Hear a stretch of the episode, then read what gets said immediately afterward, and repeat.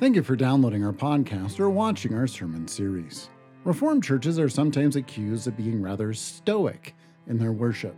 Some might accuse a Reformed church as being one that quenches the Holy Spirit. Is this claim really fair? Do Reformed people really desire to quench the Holy Spirit? Why do Reformed people have such a high view of the preaching of the gospel and the administration of the sacraments? Does the Lord really work through such means? Please join us and be edified as we consider the Lord building His church through the means of grace in our series titled, Why Such Means.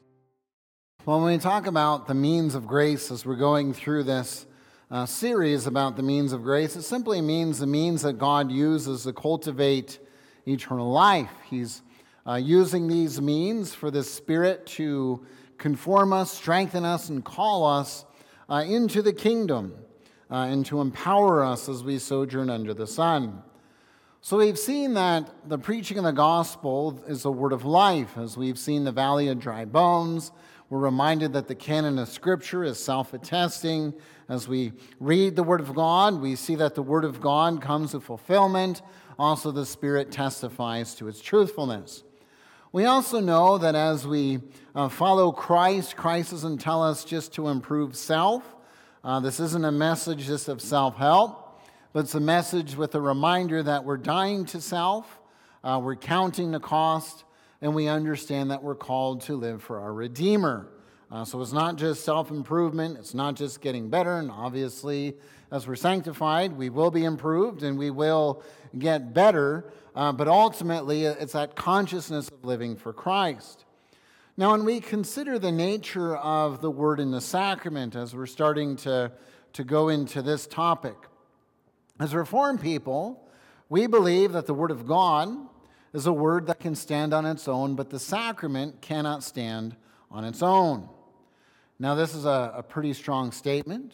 Roman Catholics, Eastern Orthodox, Anglicans, Episcopalians would disagree with us on this point. However, as Reformed, we see this as an important point. The sacraments are basically communicating visibly what the Word of God is stating. And so we need the Word of God to understand what the sacrament is communicating. So we can have the Word without the sacrament, but we can't have the sacrament without the Word.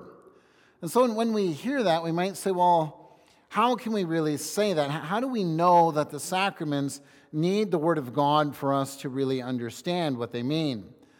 And so, as we look at this, I'd like to look at Romans 4 as our launching point where we consider what the Belgic Confession is teaching us.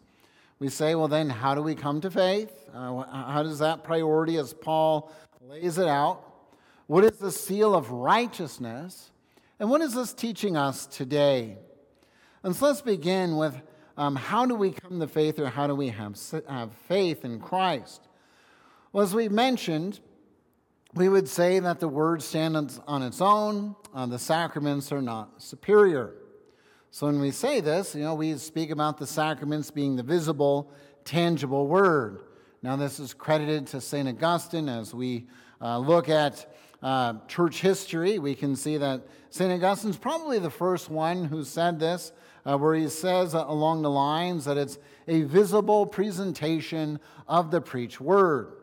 Now, Eastern Orthodox and well, mostly Eastern Orthodox would look at us and say, see, here's the rationalization where the Reformed Church departs uh, from the history of the church.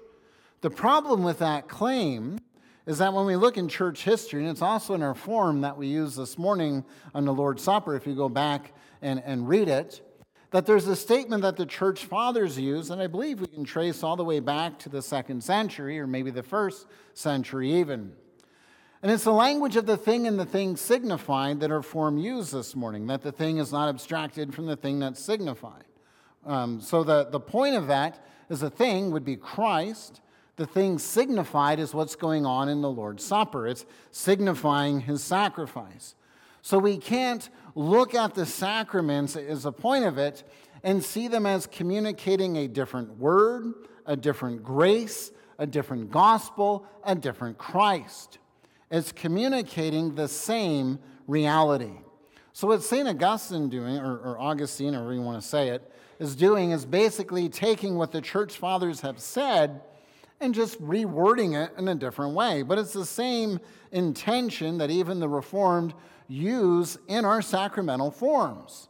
So if somebody comes to you and says, well, the Reformed Church, it's a maverick tradition, doesn't care about church history or the church fathers, that's just not true. Uh, the, the Reformed wanted to be discerning as to what's appropriate in the tradition and what's not appropriate in the tradition. Uh, so we do use that language from the church fathers that the thing that signifies is not abstracted from the thing or from Christ. And so that's generally in terms of, of when we talk about the sacraments, what, what are they symbolizing? What's going on? That's all that's going on. Well, the Belgic Confession notes something about our God, uh, which is true, and I affirm this. And I think when you look at Romans 4, we certainly see this. Well, the Belgic Confession uses this language uh, regarding the sacraments that, that it's not so optimistic in terms of the human condition. A lot of other traditions that say that the sacraments stand on their own believe they're so self attesting. Uh, we, we need them, they're higher than the word.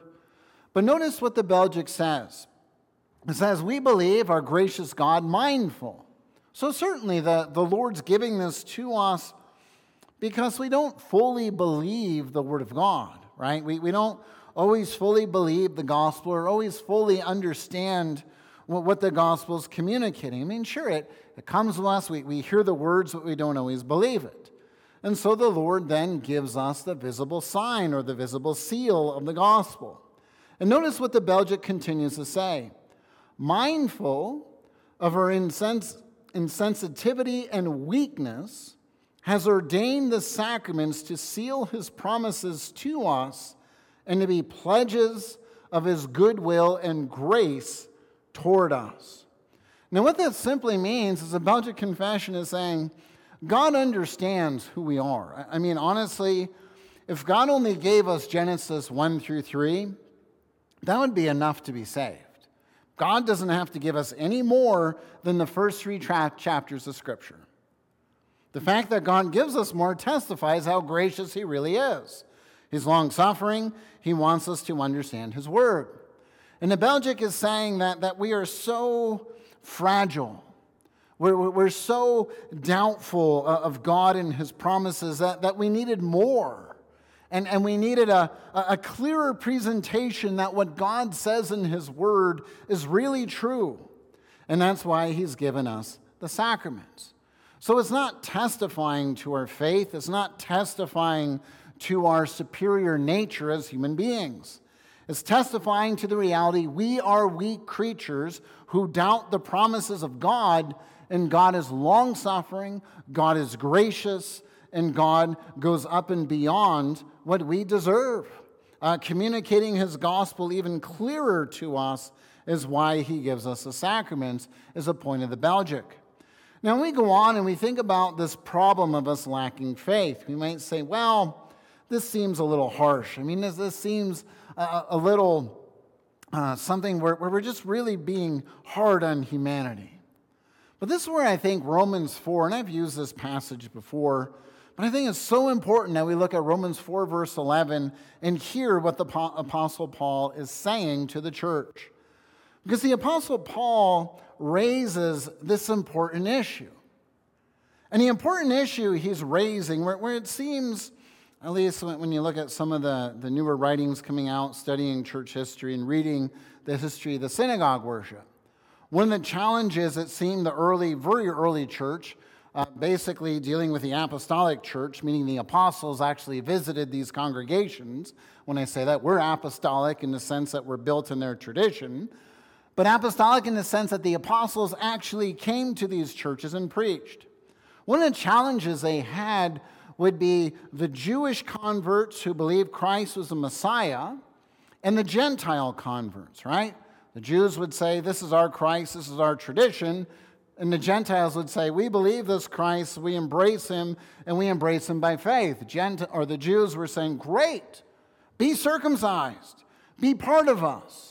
And the Gentiles were saying, Well, we don't know if we need to be circumcised. Is that really the intention of what's going on? We certainly see that as a debate with the Jerusalem Council. Now, in terms of what Paul's addressing in Romans 4, it seems that's the very issue that's going on here. Because as you have Gentiles coming into the church, Paul's asking this important question When was Abram, or Abraham, going on Genesis 17, but when was Abraham really righteous? Was it when he bore the sign, or was it when he embraced the gospel or the word by faith? And this is an important issue because, ironically, what, what are they teaching? The Jewish people are believing that, that the sacrament automatically works, aren't they? That in order for you to really have Christ, you have to have the sacrament. And if you don't have the sacrament of circumcision, you don't really have Christ. And so, what are they teaching? Well, the sacrament stands on its own. Isn't this what John the Baptist and Christ are, are rebuking? Don't say we have Abraham as our father. Don't say we bear the sign of circumcision. Don't say that we're part of this covenant community. You need to embrace the Messiah in faith. That's exactly what Paul is addressing here in the church. You need to embrace Christ. And so when he asks this question, he goes to a series of quotes. Genesis uh, 15, verse 6, and 4, verse 3 is the first quote. Abraham believed God and counted to him as righteousness. So, this is where the Lord makes a promise, uh, calls Abraham away from a land of idolatry, makes a promise. Abraham believes it's credited to him as righteousness. He says, Amen to the promises of God. As we go on in the development of this argument, basically verses 4 through 5, there's an echo back to the book of Deuteronomy, Deuteronomy 9, verses 4 and 5 a reminder that Israel's not worthy of the Lord's affection, but it's the Lord who has shown his grace and mercy. Again, it's not circumcision that has made them right before God. It's the grace of God, the, the gift that has been given to them, the graciousness of the Lord. We have also Habakkuk 2, verse 4, where we have this assurance of God justifying the ungodly, right? And so Habakkuk the prophet testifies to this reality. Then he cites David. And as he cites David, it's Psalm 32. Again, a great Reformation psalm that the reformers cherished that the lawless deeds are forgiven, not because one is circumcised, but because one takes hold of Christ by faith. And so the Apostle Paul is, is formulating a very brilliant argument here. Because the Jews could say, oh, well, we're members of the Old Testament. We just want to submit to the canonical words of Moses and David and the others who have gone before them in the prophetic tradition of the Old Testament. And Paul's saying, Great. What is that tradition? Here it is. The very tradition I'm laying out that those who take hold of Christ by faith are those who have life. Those who believe the word of promise are those who have life. And so Abraham is chosen by grace. And so the Apostle Paul, right here, as we set the context, is laying the basis of his argument. When we ask this question in terms of this, how have faith? Well, the Apostle Paul says it's not by the sacrament, it's not by circumcision, it's by the preached word, it's by the promise, it's by taking hold of the messianic Savior who is promised to arrive in history. And so that's the argument. He's saying this is the Old Testament canon, this is what we've seen. Now, going on, we say, but, but what about this language of a seal?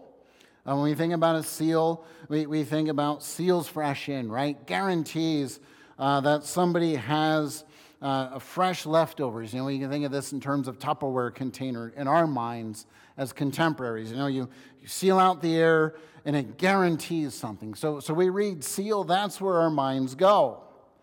But somebody who would receive this text and hear this text would think in another way. Because, in terms of, of this language that the Belgic Confession is giving us, it's not talking about a guaranteed entrance in terms of the sacraments, is it? Remember, it's mindful of our weakness, that, God gives us the sacraments because we're prone to doubt the Word of God. And we say, well, well, how do we know that? How do we know that that's the case? Well, as the Apostle Paul has already recounted, It is faith that is counted to him as righteousness. So it's important in terms of the sacrament of circumcision. Genesis 15 is first. Genesis 12 is prior to Genesis 15. These are both based on the Word of God calling Abram out of his house based upon the promise of the Messiah. As Paul goes on, Abram realizes he's dead. Genesis 12, he's called out, leaves with his nephew. Implication his brother can have children. Abraham and Sarah are barren. Paul goes on, Romans 4, Abram understands the point of the gospel is life comes through death. So his body is good as dead. So again, it's the word, the word, the word that's coming through here. And so, what is this seal that, that the Apostle Paul's laying out here? Because it's not just a Belgic confession, it's not just Reformed theology that speaks of the seal. Paul uses this language. And so in Romans 4, verse 11, he says he receives a sign of circumcision as a seal of the righteousness that he had by faith. So this means he already possesses righteousness, but he receives this seal uh, as a sign picturing the reality of this promise. And so we, we might say, well, then, then what's the point of this? What's going on?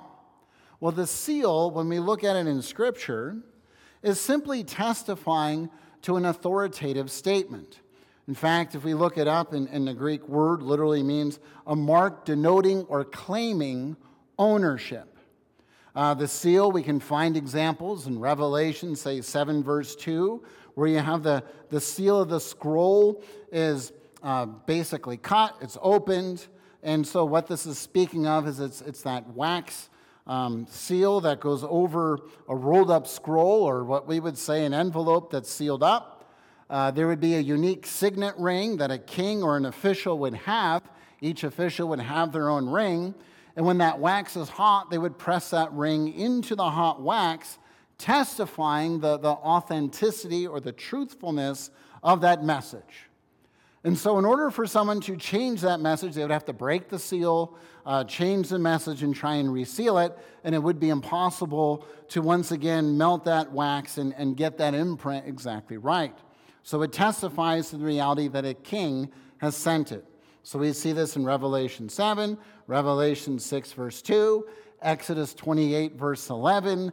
There's a language of the signet ring or the engraving of the signet ring so that the, the authority uh, of something could be testified to. So, again, this is what we find in Scripture, the language of Scripture, and it's not just something we're, we're digging up from history, even though we also see it in history.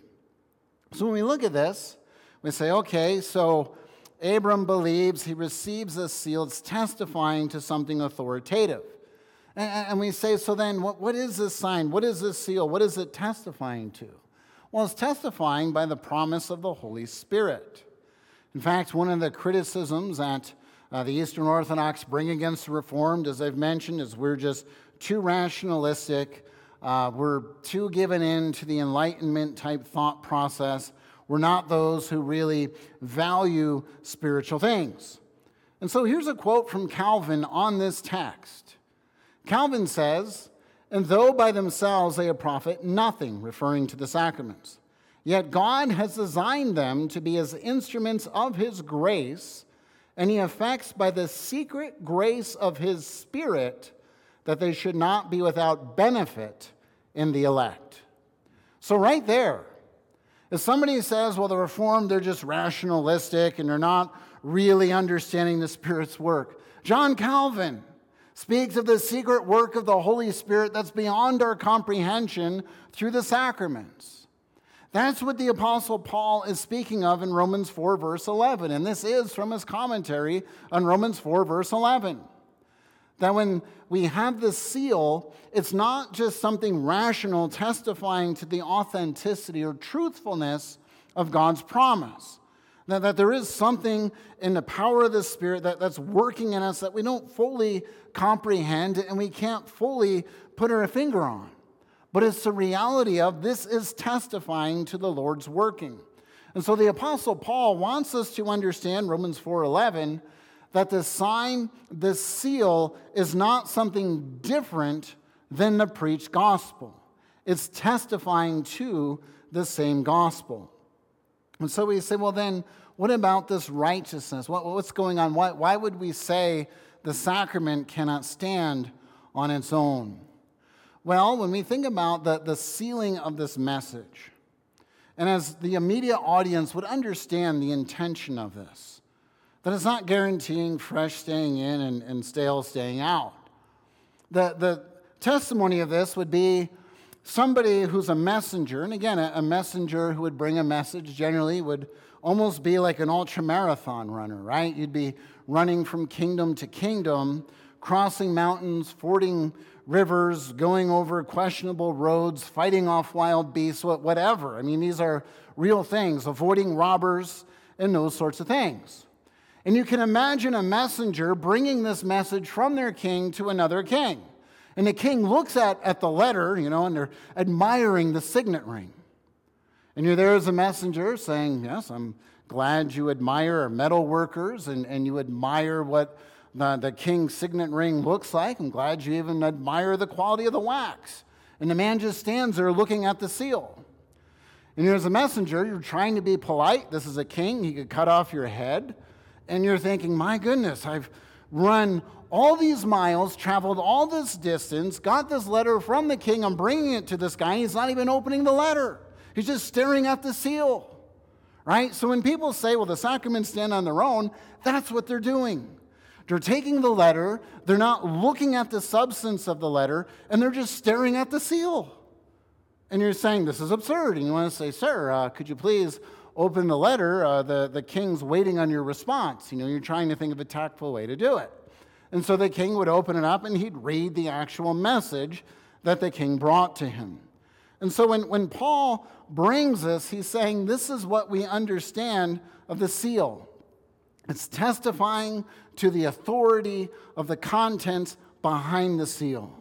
This really comes from the king, really comes from God himself. And so, what is Abraham doubting? Why, why does he need this gospel message? Well, when we've already called attention to Genesis 15 and the promise that Abram, who is uh, barren, Abram and Sarah have no children. The Lord's going to build his kingdom, the seed of the woman, through this barren couple. Right? Romans 4, Paul plays in this, calls us our attention. Abram knowing as good, or Abraham knowing that his body is good as dead, as good as dead, that the Lord can bring life. So as Abram says amen to the promise of God, he, he's saying, Yes, I, I know the Lord can do this. The Lord is the one who then uh, tells him to cut up the animals, and he officially enters into the covenant of grace. So, right there, Abraham knows the substance of the message. The thing he doubts and struggles with is whether or not the Lord is the one who can really bring about the substance of the message. He does have a bit of a faith crisis in Genesis 16. Romans uh, 4 goes on to recount basically Genesis 17 on. You think of Abraham even offering Isaac as a sacrifice. He truly understands the Lord can bring about this redemptive promise even in the midst of its faith crisis. So now, when we talk about this, this sacrament today, this is where I think it's important to understand what the Belgic is telling us today about the sacraments coming to us uh, because we are weak. Uh, we, we don't always embrace the substance of the gospel. We don't always understand and believe the, the promises of God. So, as we see this, uh, we understand that uh, when we look at the, the nature of circumcision, as Paul's asking the question, 4 verse 9, he's saying, Is this blessing for the circumcised or for the uncircumcised? For we say that faith was counted to Abraham as righteousness. Now, think about that statement because this really gets at the heart of the matter, doesn't it? Because what's going on, again, we've mentioned this, but it's important to drive it home. There are people who believe that the sacrament has this authority in such a way that because they bear the mark of circumcision, they're in the kingdom. And Paul's saying it's not because of circumcision, you have to embrace the substance of the covenantal promise. You have to embrace, embrace the substance of the word. This is why in verse 10, was it before or after? Well, uh, they'd say it's before, before he received the sign of circumcision. And this is where it's important when you get to verse 11 about this sign and what's going on. Because it's this sign that he receives after the promise. Now, again, Baptists will take this and they'll say, see, he makes a profession of faith, then he receives the sign.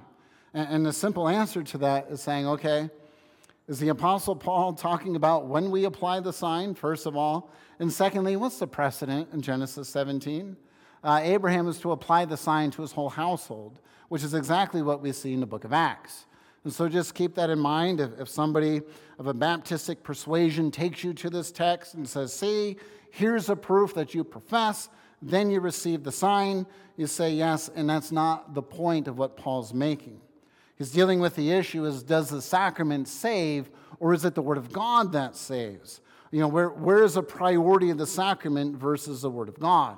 Genesis 17, household uh, is is uh, the household is circumcised. Acts, you find that the household is baptized based upon the profession of one. So, in, in terms of what's going on here, why does he have this sign? And this is what the Belgic Confession is picking up on. Well, we think of Genesis 12.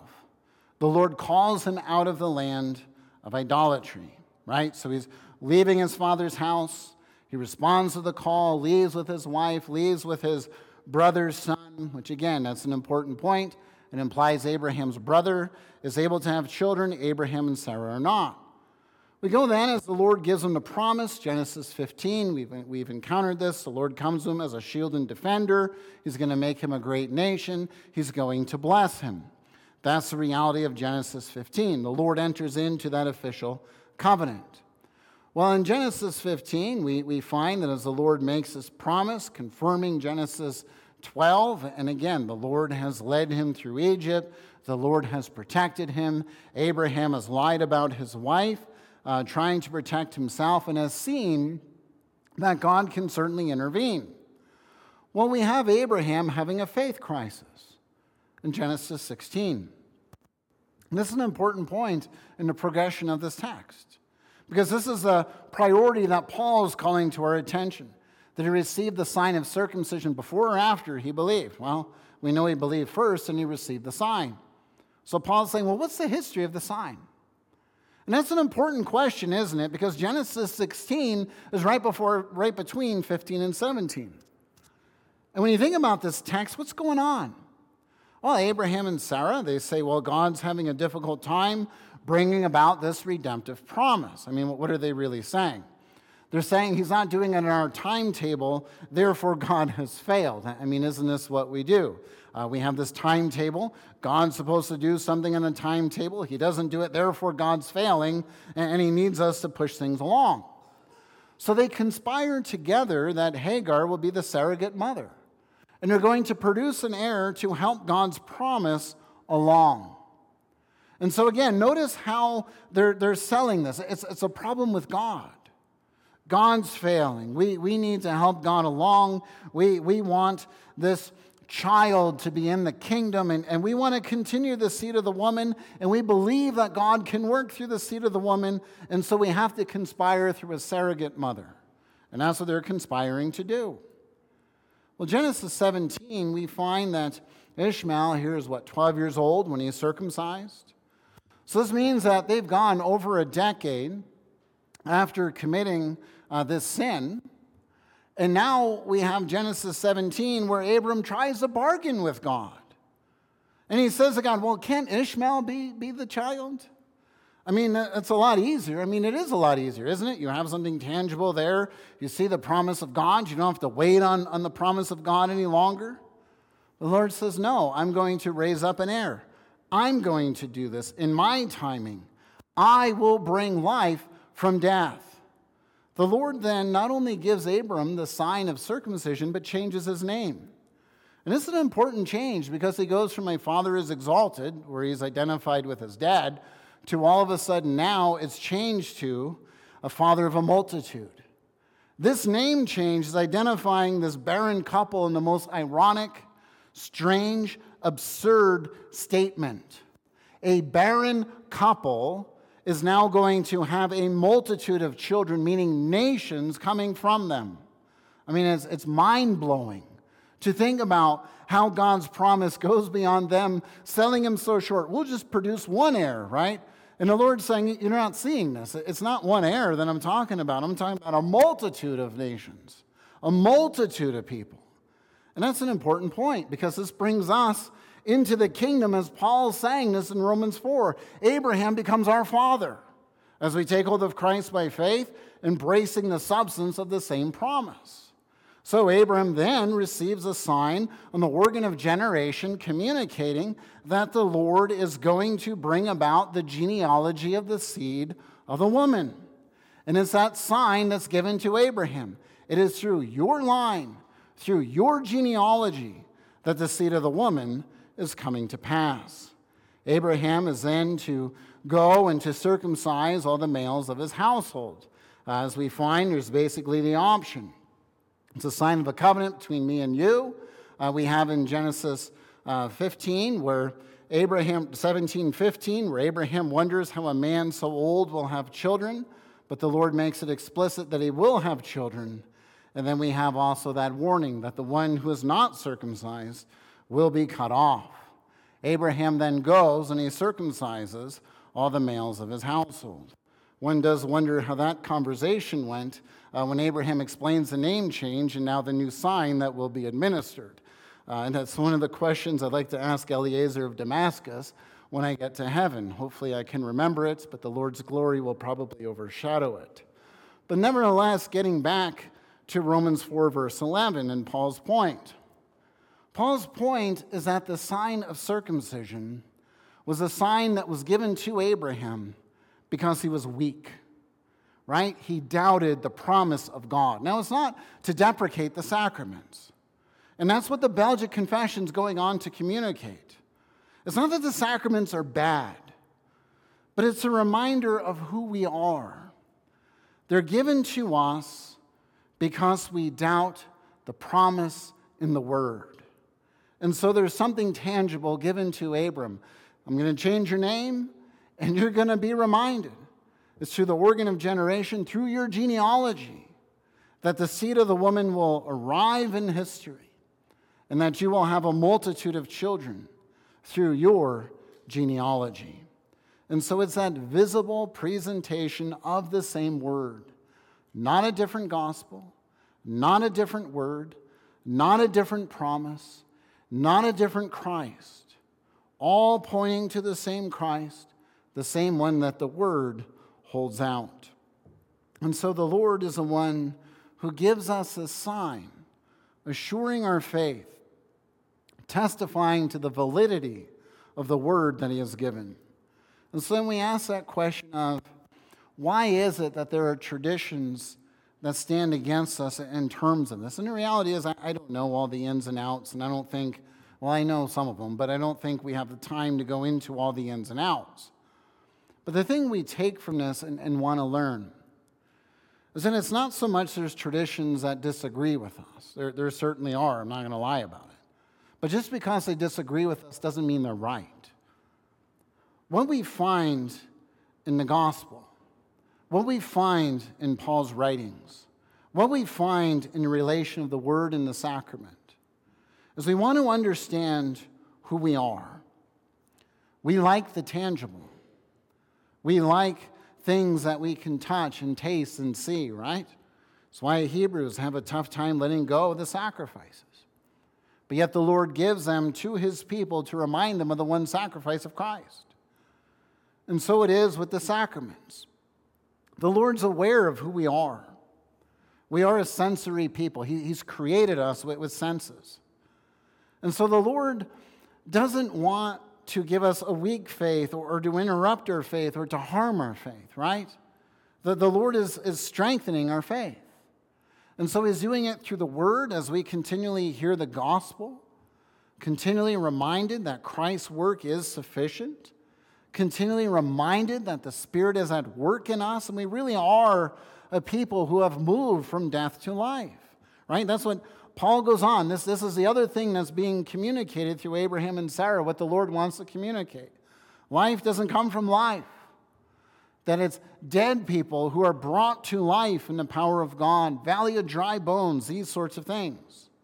And it's the Lord who's doing this. The sacraments are merely presenting this same gospel, this same promise, where Abraham was weak, that the Lord is the one who is bringing out the reality, the tangible nature, that is through your line, the seed of the woman will triumph. And so let us not see the sacraments as above the word in the sense that they're holding out a different grace or holding out a different gospel. Let us understand that, that the word is communicating to us the clear promises of God. Let us embrace them. But let us also understand that the sacraments are complementing that word. It's that visible word, that presentation of the same gospel. Let us then walk in the consciousness of realizing we are a redeemed people, we struggle, we are prone to doubt the promises of God, but it's not a problem with God, it's a problem within us.